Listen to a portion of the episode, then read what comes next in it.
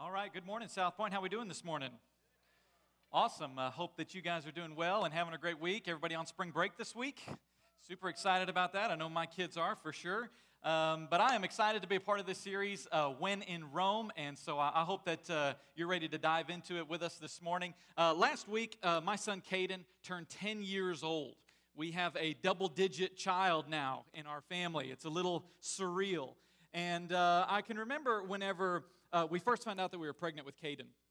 And uh, Jacqueline found out that, and so we, we go to the baby doctor, and of course, like I'm thinking, like first time we're gonna find out what it is. Like I wanted a boy. I wanted a boy for my first kid that carry on your family name, right? And uh, I can remember going, and they're like, "Oh no, well, you don't find that out for like 16 weeks or whatever it is." And I'm like, "Are you kidding me? Then why am I here?" You know? And, no, I'm just kidding. And uh, but seriously, uh, so I, I, can remember coming back, and, and, it was like the big one. It was like, okay, this is when we're going to find out whether we're having a boy or a girl. And I remember, you know, walking into the room, and they hook Jacqueline up to all the electrodes and whatever else that, you know, they have to use to find that out. And they turn on the sonogram.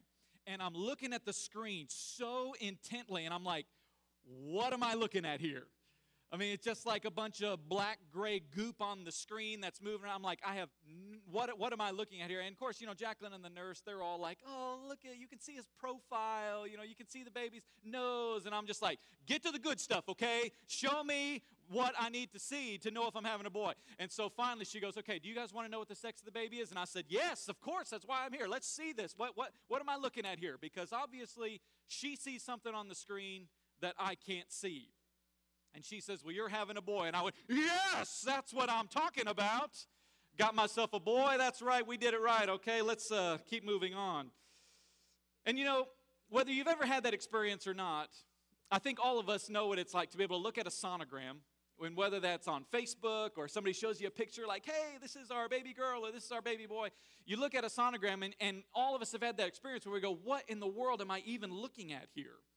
And the truth is, is that I think Scripture is oftentimes very similar to that.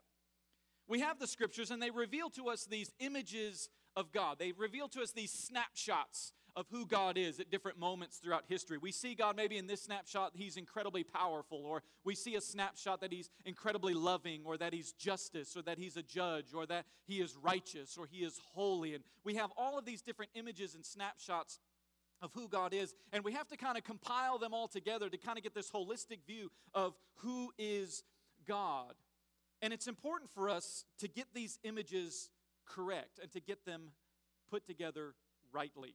I love this famous quote by A.W. Tozer. He's a famous Christian author and pastor. It's one of my favorite quotes of all time. You can see it on the screen. It's this He said, What comes into our minds when we think about God is the most important thing about us.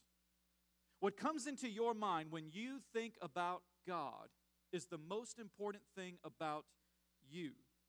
Because if the whole world is focused on God, if it is from Him and through Him and to Him and for Him and all of these things, then it follows from that that if we want to function in the world rightly, for us to live life to the fullest, as Jesus said that He wanted to give us, we have to have a proper understanding of who God is in the midst of it all. Because if we don't see Him correctly, it affects everything else in our lives, especially our worship. So that we can come into church services and we can sing some songs and we can listen to the message and we can go out the back door and we can leave and kind of miss it.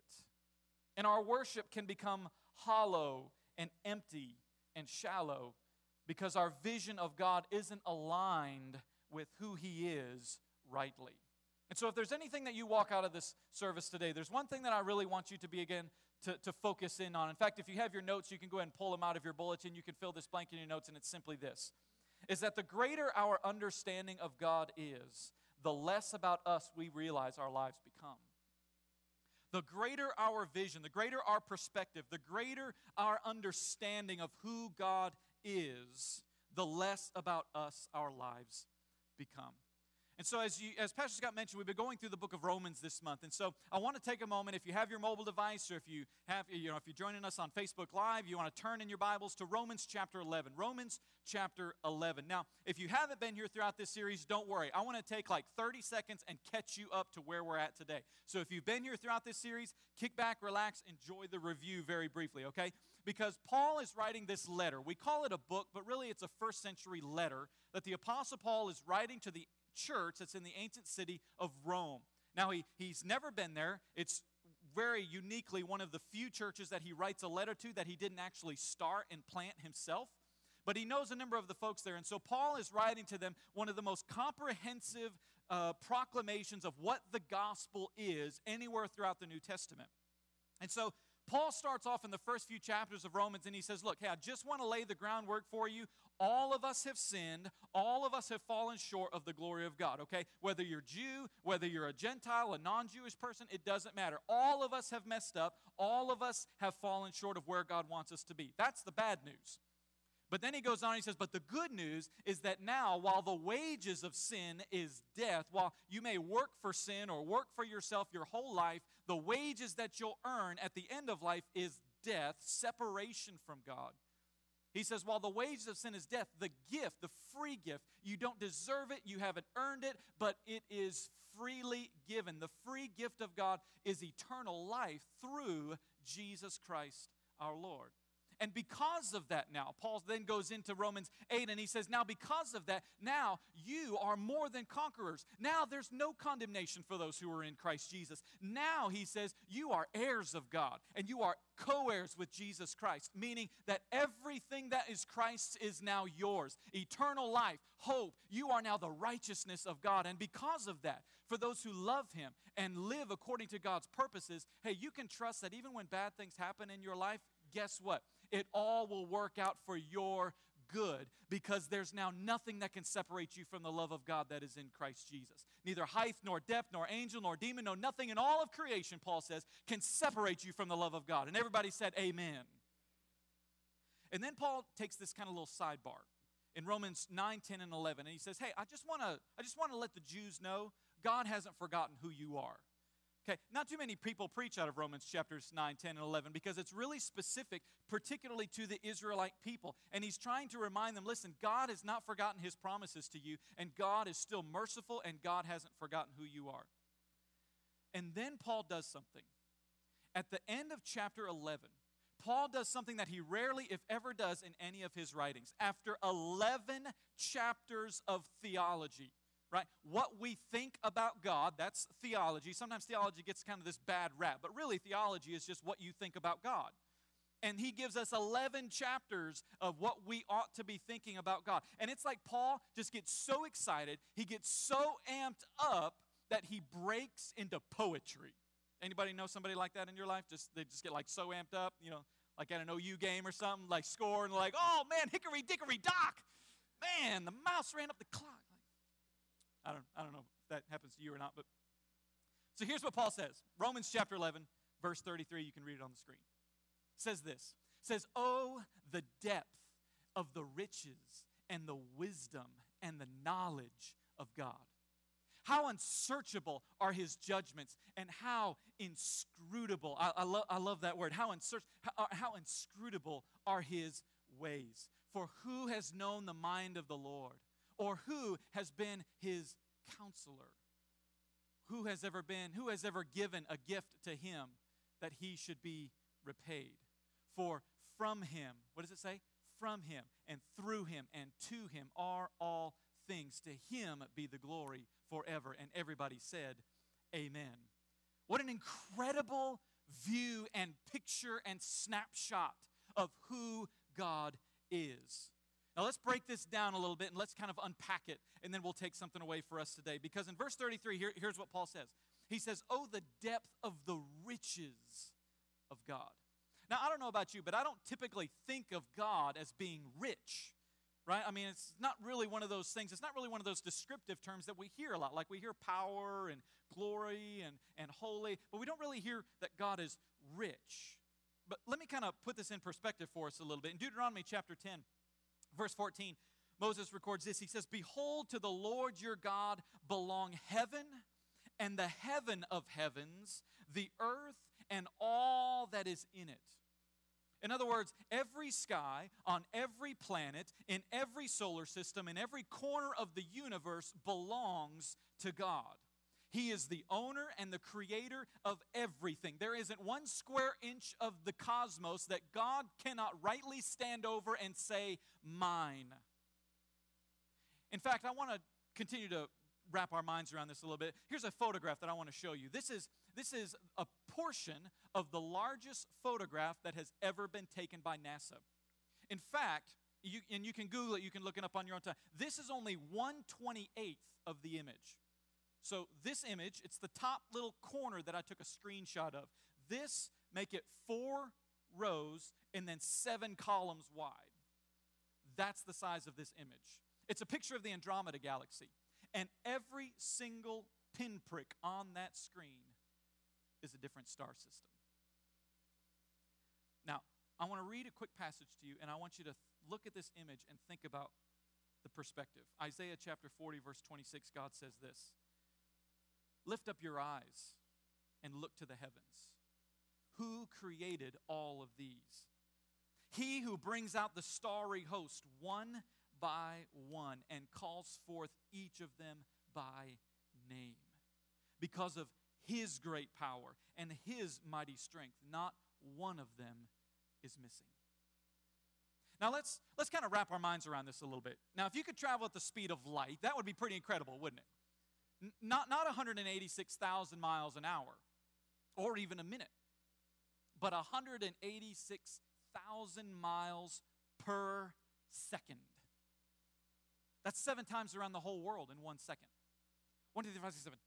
One, two, three, five, six, seven. Like you, you want to you want to beat the, the next church to B Dubs after after church? Boom, you're there, man. You you got it. Okay. It's incredibly fast. In fact, now now if you traveled at that speed, 186,000 miles an hour per or excuse me per second, every second without slowing down, it would take about five and a half hours to reach the edge of our solar system at Pluto. Not bad, right? Five and a half hours. I've been on plane rides that are twice as long as that, and I only got halfway around the world. I mean, what's up with that?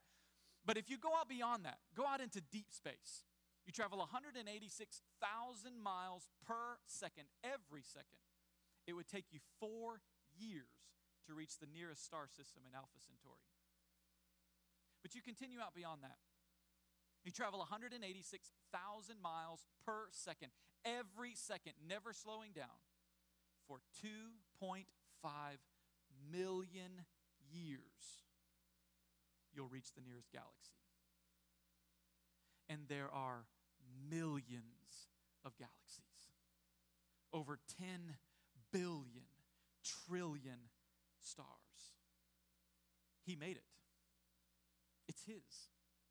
I think St. Basil of the early church said it best when he said, It would be easier to measure the entire ocean in a little cup than to grasp the greatness of God in the human mind. Oh, the depth of the riches of God. But Paul doesn't stop there. He goes on and he continues in verse 33. He says, Oh, the depth of the wisdom and the knowledge of God. God knows every word in every language, of every sentence, of every chapter, of every book that has ever been written in the history of mankind. He knows every bit of mathematics, every bit of science, every bit of astrophysics, every, every bit of physics, every bit of history, every bit of sociology and zoology. He knows the temperature of every star in the cosmos, the orbit of every planet, the height of every mountain, and the depth of every ocean. He holds in perfect unity and in existence the atoms of every of all throughout the universe without ever breaking a sweat or growing weary in doing so. He infinitely transcends the universe that He has made, but He is not distant from us. He is here, He is near to us. In Acts chapter 17, Paul is speaking in the ancient city of Athens, and he's speaking to all these philosophers of the world, and he's telling them this. He says, God did this so that men would seek him and perhaps reach out for him and find him, though he is not far from each one of us. For in him we live and move and have our being. God is the creator of the incredibly large, but He is also the creator and owner of the incredibly small. The building blocks of life, the DNA, the enzymes, the amino acids, the building blocks of matter, the atoms, the nucleons, the neutrons, the electrons, the protons, the leptons, the quarks. He is the God of detail. Nothing is too small to escape His notice, and He knows right where you are today and the issues that you're facing in your own life. At this moment, God has more knowledge and is more aware of you than you are of yourself. He's aware of your body, the beating of your heart. How many beats has it already beaten today? How many beats will it continue to beat? The pulsing of your blood throughout your veins, the blood pressure that you had 20 years ago, the blood pressure you have this moment, and what you'll have 20 years from now.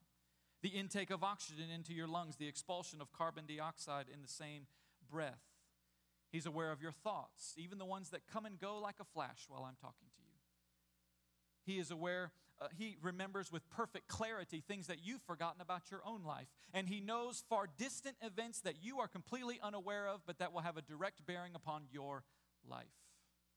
He is present here and he is present everywhere. Oh, the depth of the riches and the wisdom and the knowledge of God. Is it any wonder then that Jesus in the Sermon on the Mount says, Do not be anxious about anything because your heavenly Father knows what you need? Paul continues on in verse 33. He says, How unsearchable are his judgments and how inscrutable are his ways. I love that word inscrutable. It just, you don't usually use that too often, so it just sounds great to say it. So if God knows, let's think about this, because if God knows everything, literally about everything, and everything belongs to Him and He owns everything, then how in the world are we, with our little nanosecond of existence on this earth, going to stand in judgment of how God operates the world? Have you ever had one of those moments with your kids, maybe particularly when they were young? I don't have teenagers yet, so I can't wait for those years. But when my kids were young, like those moments when they would ask you a question about something, and you, the knowledgeable parent that you are, give the correct answer, and they go, I don't know if that's right. And, yeah, we've all experienced that, haven't we? I'm sitting there going, Yeah, well, you can't even spell your name right, so just be quiet. No, I'm just kidding. I never said that at all.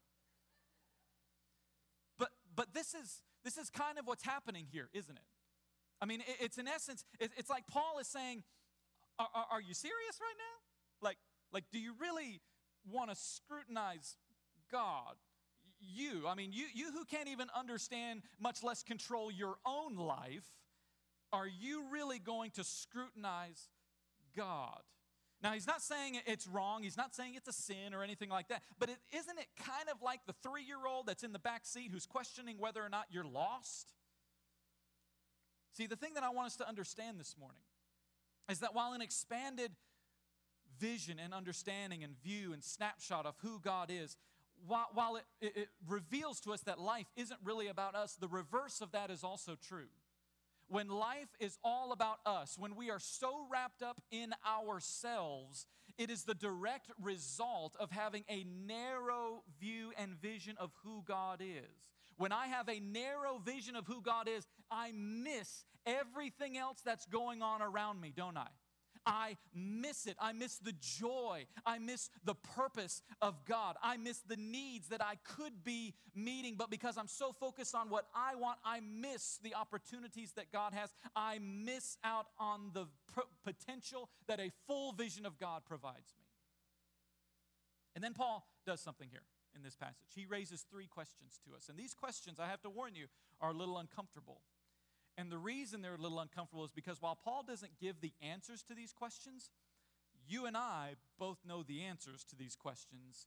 And the reason they're uncomfortable is because you know you and I know me, and we know things about ourselves that maybe other people do not. We know how selfish we can become, don't we?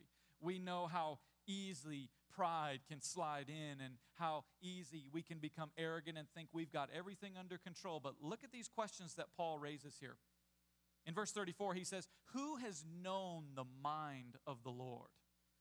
Like, like an ant trying to understand the complexity of my own life. That ant can't even begin to comprehend the complexities of my own life, how much more so can we, as the creation, ever even begin to understand the thought process of an infinitely great God? Who has known the mind of the Lord, or who has been his counselor? Now, certainly, God has revealed at least a certain amount of, of, His mind to us. If I am a prisoner chained to a wall, I can't reach across the room and touch my finger to the nose of the officer on the other side of the room. But it doesn't follow from that that the officer can't walk across the room to me and touch his nose to my finger. Are you with me? God has revealed certain things to us. In the beginning of Romans, in fact, Paul makes the argument that God has revealed himself in nature and in creation itself that no one can stand before God saying, Well, I never heard about you, God. I didn't know. No, no, no. Paul says, No one is without excuse. No one is with an excuse because God has revealed himself in nature and, and, and in creation. But God has also revealed himself through our conscience. God has written his moral law upon our hearts so that even people who have never even heard about God before can look up at the stars like we just did and can see there's something else out there and I'm not right with it, whatever it is. And then when we look at the scriptures, God has specially revealed who He is through the person of Jesus. We know a lot about God. But what Paul is trying to say here to us is that God has not revealed enough of His mind to us that any one of us could walk up to God one day and say, Now, God, I see what you're doing here, and uh, have you thought about doing it this way instead? Like, like, like have, have you thought about this option, God? I mean, that might be something you hadn't thought about. And then have God respond to us by saying, Oh, me! I had no idea. I'm so glad that you told me that. I mean, can you imagine? I could have messed up the whole space time continuum. I mean, my God, that person may not have got their parking spot if you wouldn't have told me about that. No, of course not. Paul says, Who has ever known the mind of the Lord? And when we have this image and this snapshot of who God is, how can we possibly begin to fathom the mind of the Lord? He says, Who has ever been his counselor? No.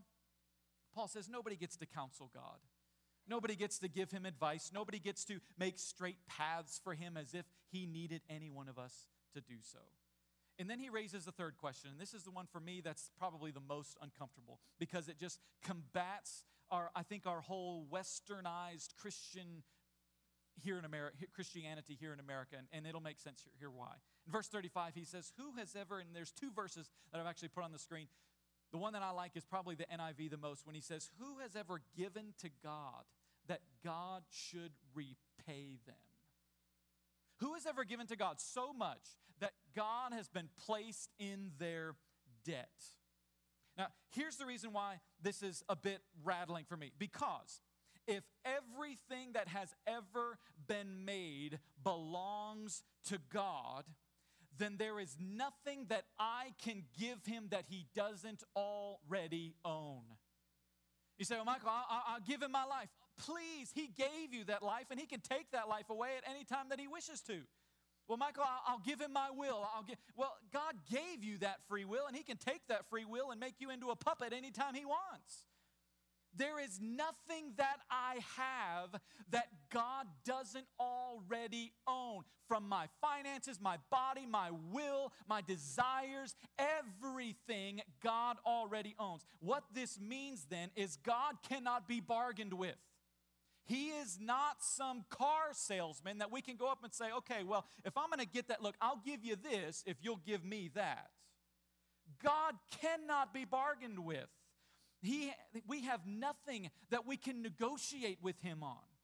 Our very existence is a grace that is extended to us out of God's mercy and His love.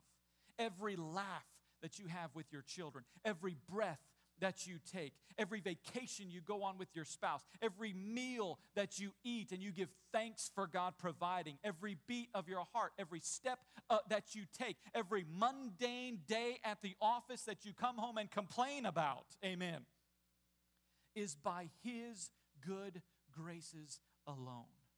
We can't be good enough to earn a longer life on this earth. We can't pray enough to make God do what we want God to do.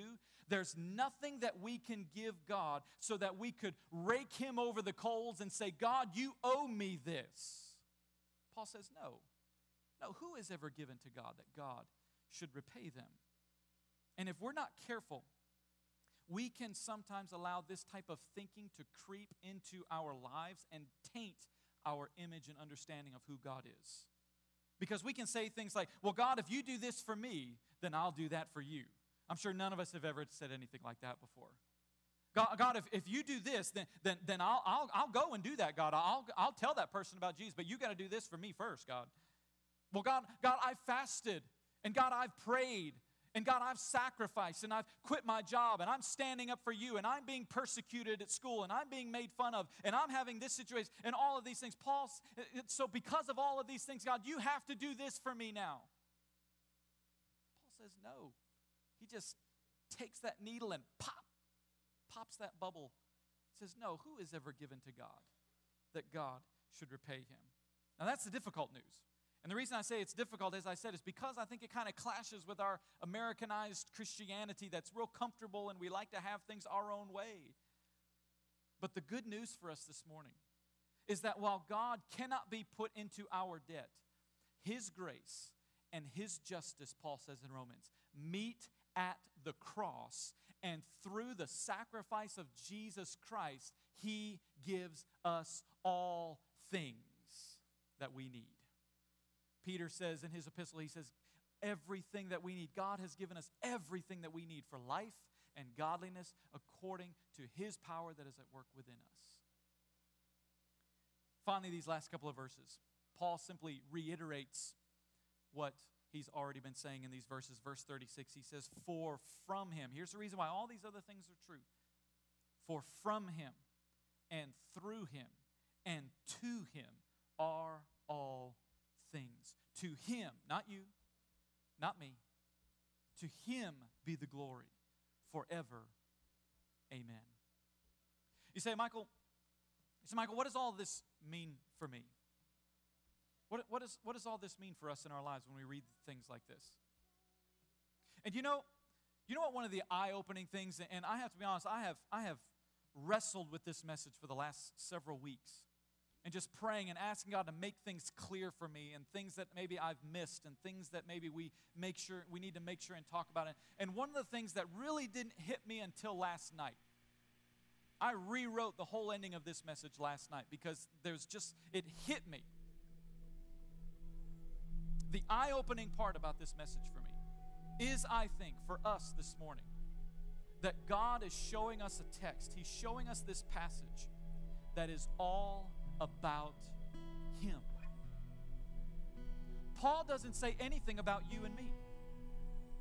I mean, we love passages like that, right? We love hearing about, man, you are more than conquerors. All things work together for your good. You now have this, and His love is nothing can separate you. We love passages like that. We love that God so loved the world that He gave His only begotten Son, that whosoever believes in those passages that are about us. But Paul doesn't say anything about us at all. He doesn't say anything about purpose for us. He doesn't say anything about our salvation. It is all 100% about God, God's glory, God's name, God's wisdom, God's riches, God's knowledge. It's all about Him. And I think when we read a passage like this, we can very easily just blow right on through it and really be unimpressed and even bored when we talk about it because the passage isn't about us. And maybe one of the reasons that our worship of God can sometimes feel hollow or empty or stale, or we feel like we just kind of miss the point is because we fail to have this proper understanding of who God is. And so I think there's two options that are before us today. The first option is that we can sort of live in this illusory life where everything is about me. That worship is about me, Church is about me. The Gospels are about me. Life is about me. My family is about me. My life is about me. My job is about me. My money is about me. Everything is about me. Or we can choose to align ourselves with the truth that life is ultimately not about you and it's not about me. Life is about the glory of God's great name. our salvation, why we should live the way that we ought to live. It's all about bringing Him glory that He is due. we can repent and we can realize that God, all by Himself, is enough. Amen. I don't know about you, but I want God to be enough for me. I want God, God alone, all by Himself, to engage my soul. I want God alone to impress me that nothing else, I don't need anything else but this description of God to want to fall on my face before His great and powerful and glorious name and proclaim that He is supreme above everything else in my life. That my life would be more about Him and less about me. So here's what I want us to do today. Today we're going to end slightly differently. Normally we would just pray and then we would close out the service, but today we're going to end slightly differently. Because today we want to give you an opportunity to respond to who God is, to respond to the depth of His riches and His wisdom and His knowledge, this picture, this snapshot of who God is. And that that would be enough to move you today. So as, as Kyle sings, I want to be able to encourage you after I pray. You can stand and you can sing with him today. I would encourage you to do that. If you want to sit quietly and simply reflect upon who God is and what God has done in your life, I would encourage you to do that. But no matter what it is that you want to be able to do, I want to encourage you to take a step this morning. Take a step and engage God today. Don't let this moment pass you by. We've talked about how incredible God is. We have sang about his incredible love, and we will do so again in a moment. But don't let this opportunity pass you by. Take this moment and engage with him this morning. Let me pray for us. Heavenly Father, thank you that you are all that we need, that you are enough for us. Oh, the depth of the riches and the wisdom and the knowledge of God. Who has ever known the mind of God or who has been his counselor? No one, God. No one. And so I pray today that you would expand our vision of who you are. Expand our understanding. Expand our image of who you are, God. Tear down and break down the walls, God, that have hemmed you in. These little boxes that hem in your glorious name and that we put you away safely in our pocket so that you don't mess up our lives. God, take that box out of our pocket and smash it on the ground today and expand our vision of who you are. Engage our souls today. Engage our mind. Engage our hearts, God. Break down these walls, God, so that you may run freely through our lives lives, that our souls may run with you and be refreshed in you and renewed in you because you are love and mercy and justice and grace and everything that is supreme and glorious. So, God, as we sing today, I pray, Lord, that we would engage you and that you would speak and guide us.